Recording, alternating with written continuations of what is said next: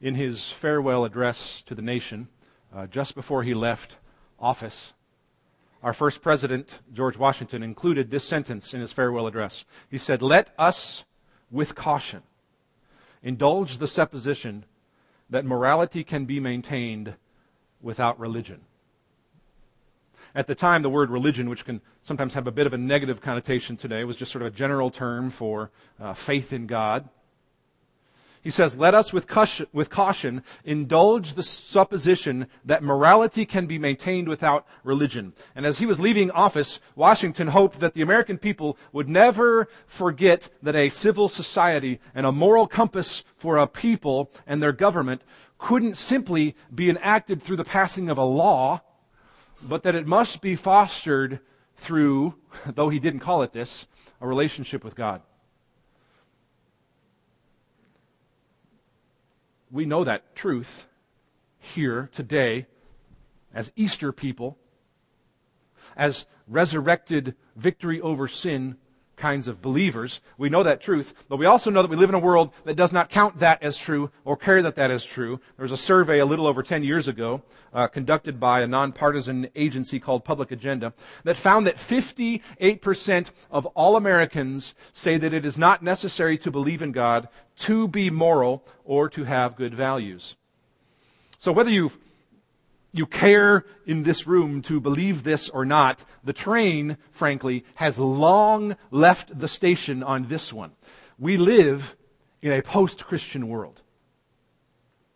We live in a post-Christian world in which people, they want to have this sort of spiritual dimension in their lives, but they don't want to be tied down to a particular belief system or a certain kind of doctrine or a distinctively Christian kind of theology or belief.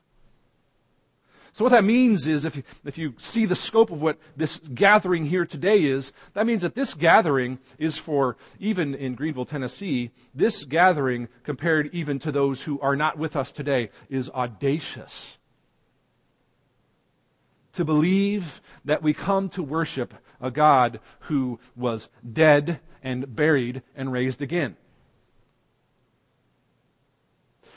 In, in contradistinction to most of our world and culture around us.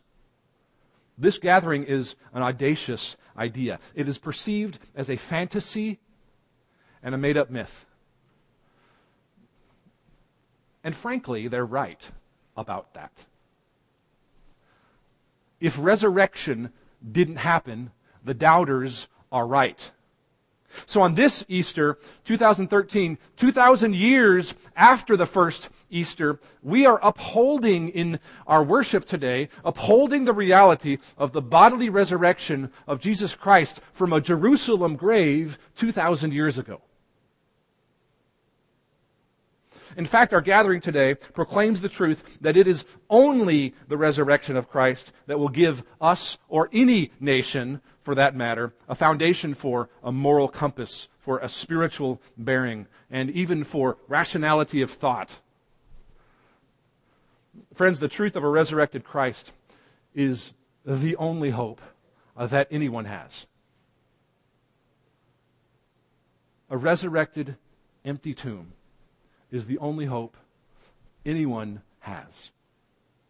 Listen to 1 Corinthians 15. I'm sorry, I, half lied to you. We're not going to start in Matthew. We're going to start in 1 Corinthians 15. 1 Corinthians 15, verses uh, 12 through 19. It's a great passage here. In this passage, resurrection provides a basis on which the validity of the Christian faith can be tested. And Paul states it as if it is our only hope. Uh, in these verses here in 1 Corinthians 12, I'm sorry, 15, 12 through 19, Paul is refuting some of the Corinthian believers who denied that believers would be raised from the dead. He says this, verses 12 through 19. 1 Corinthians 15. Now if Christ is proclaimed as raised from the dead, how can some of you say that there is no resurrection of the dead? In other words, proclaiming Christ as raised is the basis on which believers are raised. then he says this, verse 13. But if there is no resurrection of the dead, then not even Christ has been raised. And if Christ has not been raised, then our preaching is in vain and your faith is in vain. We are even found to be misrepresenting God because we testified about God that he raised Christ, whom he did not raise if it is true that the dead are not raised. For if the dead are not raised, not even Christ has been raised. And if Christ has not been raised, your faith is futile and you are still in your sins. Then those also who have fallen asleep in Christ have perished. If in Christ we have hope in this life only, we are of all people most to be pitied. In simple terms, Paul is saying here that it all hinges on the resurrection. Your entire faith's validity hinges on an empty tomb more than anything else. If there is no resurrection, then who cares about anything? Eat, drink, be merry, and play golf. The significance of the resurrection is hard to overstate for the believer. And we've included some of this in your study notes. I got a lot of cool stuff in here uh, for you to look through later on this week. Uh, we're not going to go through it all today, but I want you to see some of the significance of the resurrection as it relates to the New Testament as, the, as, the, as a foundation for the believer's faith. There are over 300, in fact, verses in the New Testament that mention resurrection. But here's a sampling of the significance of it here on your study notes. It says it's a sign for unbelievers and the answer for the believer's doubt. It serves as the guarantee that Jesus' teachings are true and is the center of the gospel itself. It is an impetus for evangelism. It's a motivation for evangelism. It's a key indication of the believer's daily power to live the Christian life. This is some of the focus we're going to place on the passage today, is how the resurrection can be a daily power for us to live resurrected lives. It's a key indication of the believer's daily power to live the Christian life and the reason for the total commitment of our lives. It addresses the fear of death. We'll mention that a little bit too. Uh, it is related to the second coming of Jesus. We'll talk about hope as well. It is a model of the Christian's resurrection from the dead and a foretaste of heaven for the believer. So there's a lot of cool stuff about resurrection itself in the New Testament as foundational for the believers what we're talking about here and what Paul is talking about in 1 Corinthians 15 is simply this, and this is sort of the big idea that frames our thought for Matthew 28 today. It is Easter that gives us our distinctively Christian outlook on life. It is Easter that gives us our distinctively Christian outlook for our lives. Easter is not just like this Hallmark card, chocolate and bunnies kind of holiday where nice food and platitudes are enjoyed, though I'm looking forward to my mom's cooking today. Uh, and I'm also looking forward to pilfering off my kids' chocolate as well. I sort of wondered at what point does pilfering one's kids' chocolate become sin? What resurrection is for us is the way we live. It is an outlook and a way of thinking and a way of living for us that is a victory over sin that frankly few believers seem to experience this side of heaven. Warren Wiersbe says it this way. He says, Easter is the truth that turns a church from a museum into a ministry. Easter is the truth that turns a church from a museum into a ministry. We're called to be Easter people. Is your life yet a ministry? Or is it a museum? Maybe not of your own past, but of someone else's. The truth we're looking at here is that if we are people of resurrection, if we are Easter people, then Easter is more than platitudes on cards. It's an outlook on life. It's a way of living. It's a way of thinking and behaving. It is the truth out of which we behave as people who enjoy victory over sin that we didn't achieve, but that Christ achieved for us. So let's look at how this works in Matthew 28 with the first, uh, the first couple women who, who found him. Read along with me in Matthew 28 as we see the impact that Easter had on these women as they made their way to the tomb. It says this, verses 1 through 8. Now after the Sabbath, toward the dawn of the first day of the week, Mary Magdalene and the other Mary went to see the tomb. And behold, there was a great earthquake, for an angel of the Lord descended from heaven and came and rolled back the stone and sat on it. Verse 3 His appearance was like lightning, and his clothing white as snow. And for fear of him, the guards trembled and became like dead men. But the angel said to the woman, Do not be afraid, for I know that you seek Jesus who was crucified. He is not here, for he has risen, as he said. Come, see the place where he lay. Then go quickly and tell his disciples that he has risen from the dead, and behold, he is going before you to Galilee. There you will see him. See, I have told you. So they departed quickly from the tomb with fear and great joy, and ran to tell his disciples. And behold, Jesus met them and said, Greetings. And they came up and took hold of his feet and worshiped him. I added verse 9 there because it's a cool verse. Jump back to verse 1. It says this Now after the Sabbath, toward the dawn of the first day of the week. by the way, this is why we are Sunday worshipers. Because we are Easter people. We're Sunday worshipers because we are Easter people who believe in Christ's sacrifice for us and not Old Testament sacrifices that didn't get the job done and were never intended to get the job done, but to point us to the one who would get the job done. Important distinction between Old Testament sacrifices and Jesus as the sacrifice. So it was early Sunday morning, and the women had to wait until sundown from the Sabbath, sundown on Saturday, uh, in order to purchase the spices. And it says this Mary Magdalene and the other Mary went to see the tomb. And it says, Behold, so there were two women, there was a great earthquake, for an angel of the Lord descended from heaven and came and rolled back the stone and sat on it. As we know from the other accounts of the gospel, um, from Luke, I believe, is the one that has two angels uh, there. Here in Matthew, as because suits his purpose, he tells us of only one angel. Uh, the ESV Study Bible has a cool note here about the earthquake. It says this: the earthquake either occurred simultaneously with the appearance of the angel, or it was the means the angel used to roll away the stone.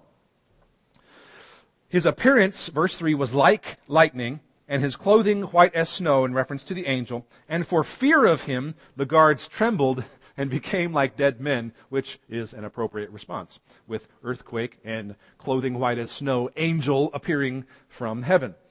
Uh, the verbiage here, in fact, where it says became like dead men, uh, doesn't mean they just were startled. It means that they probably passed out, which, uh, as we've said, is an appropriate response. So verse 5 this is where we're going to begin to, to cull out some truth from these uh, verses in the next few verses here. It says, But the angel said to the women, Do not be afraid. Do not be afraid. Key phrase here. Good advice from an angel. Good advice from an angel. For both the women and for us. Do not be afraid, for I know that you seek Jesus, who was crucified. He is not here, for he has risen, as he said.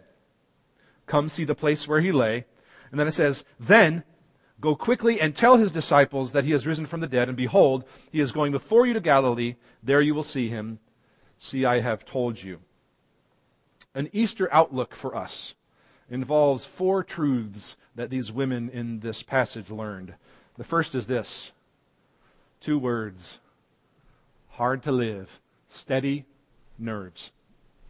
Steady nerves the first couple blanks there in your study notes under Matthew 28, 1 to 8. Number one there, steady nerves from verse 5. It says, Do not be afraid. The angel talking to the women. Friends, so many of us, myself included in this, are not just affected by, but dominated by fear and worry and anxiety. Many of us in our lives don't experience Easter outlook as we live from a place of fear and worry and anxiety. According to recent statistics, anxiety disorders are at the number one mental health problem in the United States.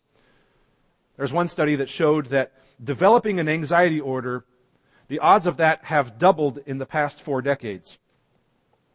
These women here, of course, were certainly nervous and afraid. But the first syllables, the first ringing of the Easter message was, do not be afraid. Because of empty tomb, we can enjoy steady nerves. Because of, because of resurrection, in a sense, you don't have to worry. Because Jesus raising from the dead is God's way of saying, I got this. How many of us do I even need to ask the question? Have personally experienced resurrection from the dead that came from your power. Resurrection is God's way of saying, I got this. You don't have to worry about it. Because in fact, He has taken care of our greatest fear, which frankly is no one can possibly atone for what I feel. That's the fear out of which many of us live, which in its own sense is faithlessness in the empty tomb. We're called to be Easter people, living out of the strength of victory over sin, out of an empty tomb with witnesses. There's a theologian who says this The Easter message tells us that our enemies, sin, the curse, and death, are beaten. Like done for. Ultimately, they can no longer start mischief. They still behave, our enemies of sin, the curse, and death, they still behave as though the game were not decided, as if the battle were still to fight. He says we must still reckon with them, but fundamentally, we must cease to fear them anymore. Friends, how many of us are acting like the game still hasn't been decided?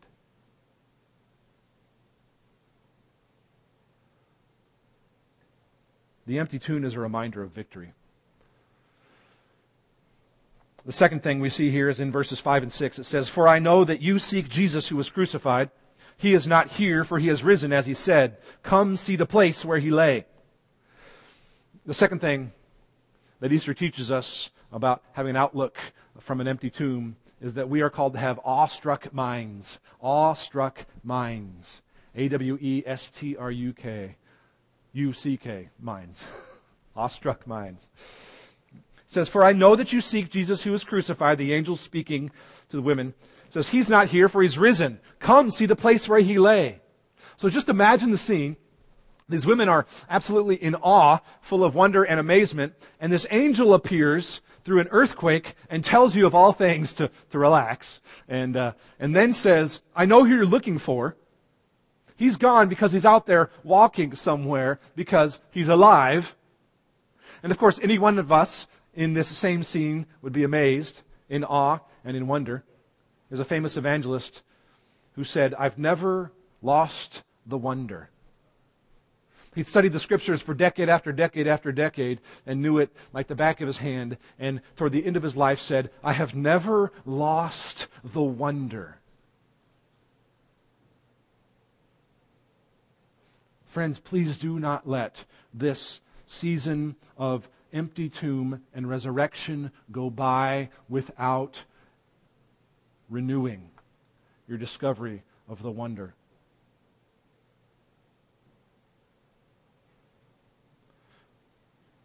The third thing we see in verse 7 here is open mouths. One of their responses was an open mouth. It says this in verse 7 Go quickly and tell his disciples that he has risen from the dead. And they did. Immediately they went. Quickly they went. They didn't sit there and decide, well, um, if we are going to uh, do that, then we're going to have to make sure of this first and, and this. And I wasn't sure intellectually about the validity of the empty tomb because perhaps this happened. they just went quickly. A message that is this great demands to be shared. If any one of us were to win a million dollars, uh, or to be honored in a special way, we would want to share the news with our closest friends, uh, perhaps text someone, uh, call them, post it on Facebook. Uh, notice here how brief the turnaround time was between hearing and telling. These women went immediately to go share their news. Uh, there was not a hesitation about it. They knew what they'd seen and they had to tell somebody. Simply put, for us, do you open your mouth about what you've seen and heard? Is the life transformation you've experienced and that you've watched in other people, does that translate into open proclamation of the good news of the empty tomb?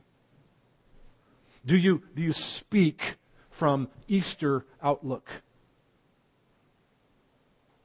The last thing we see in verse 7 again is high hopes. It says this in verse 7 Indeed, he is going before you into Galilee. There you will see him. They had hopes of seeing him again for themselves.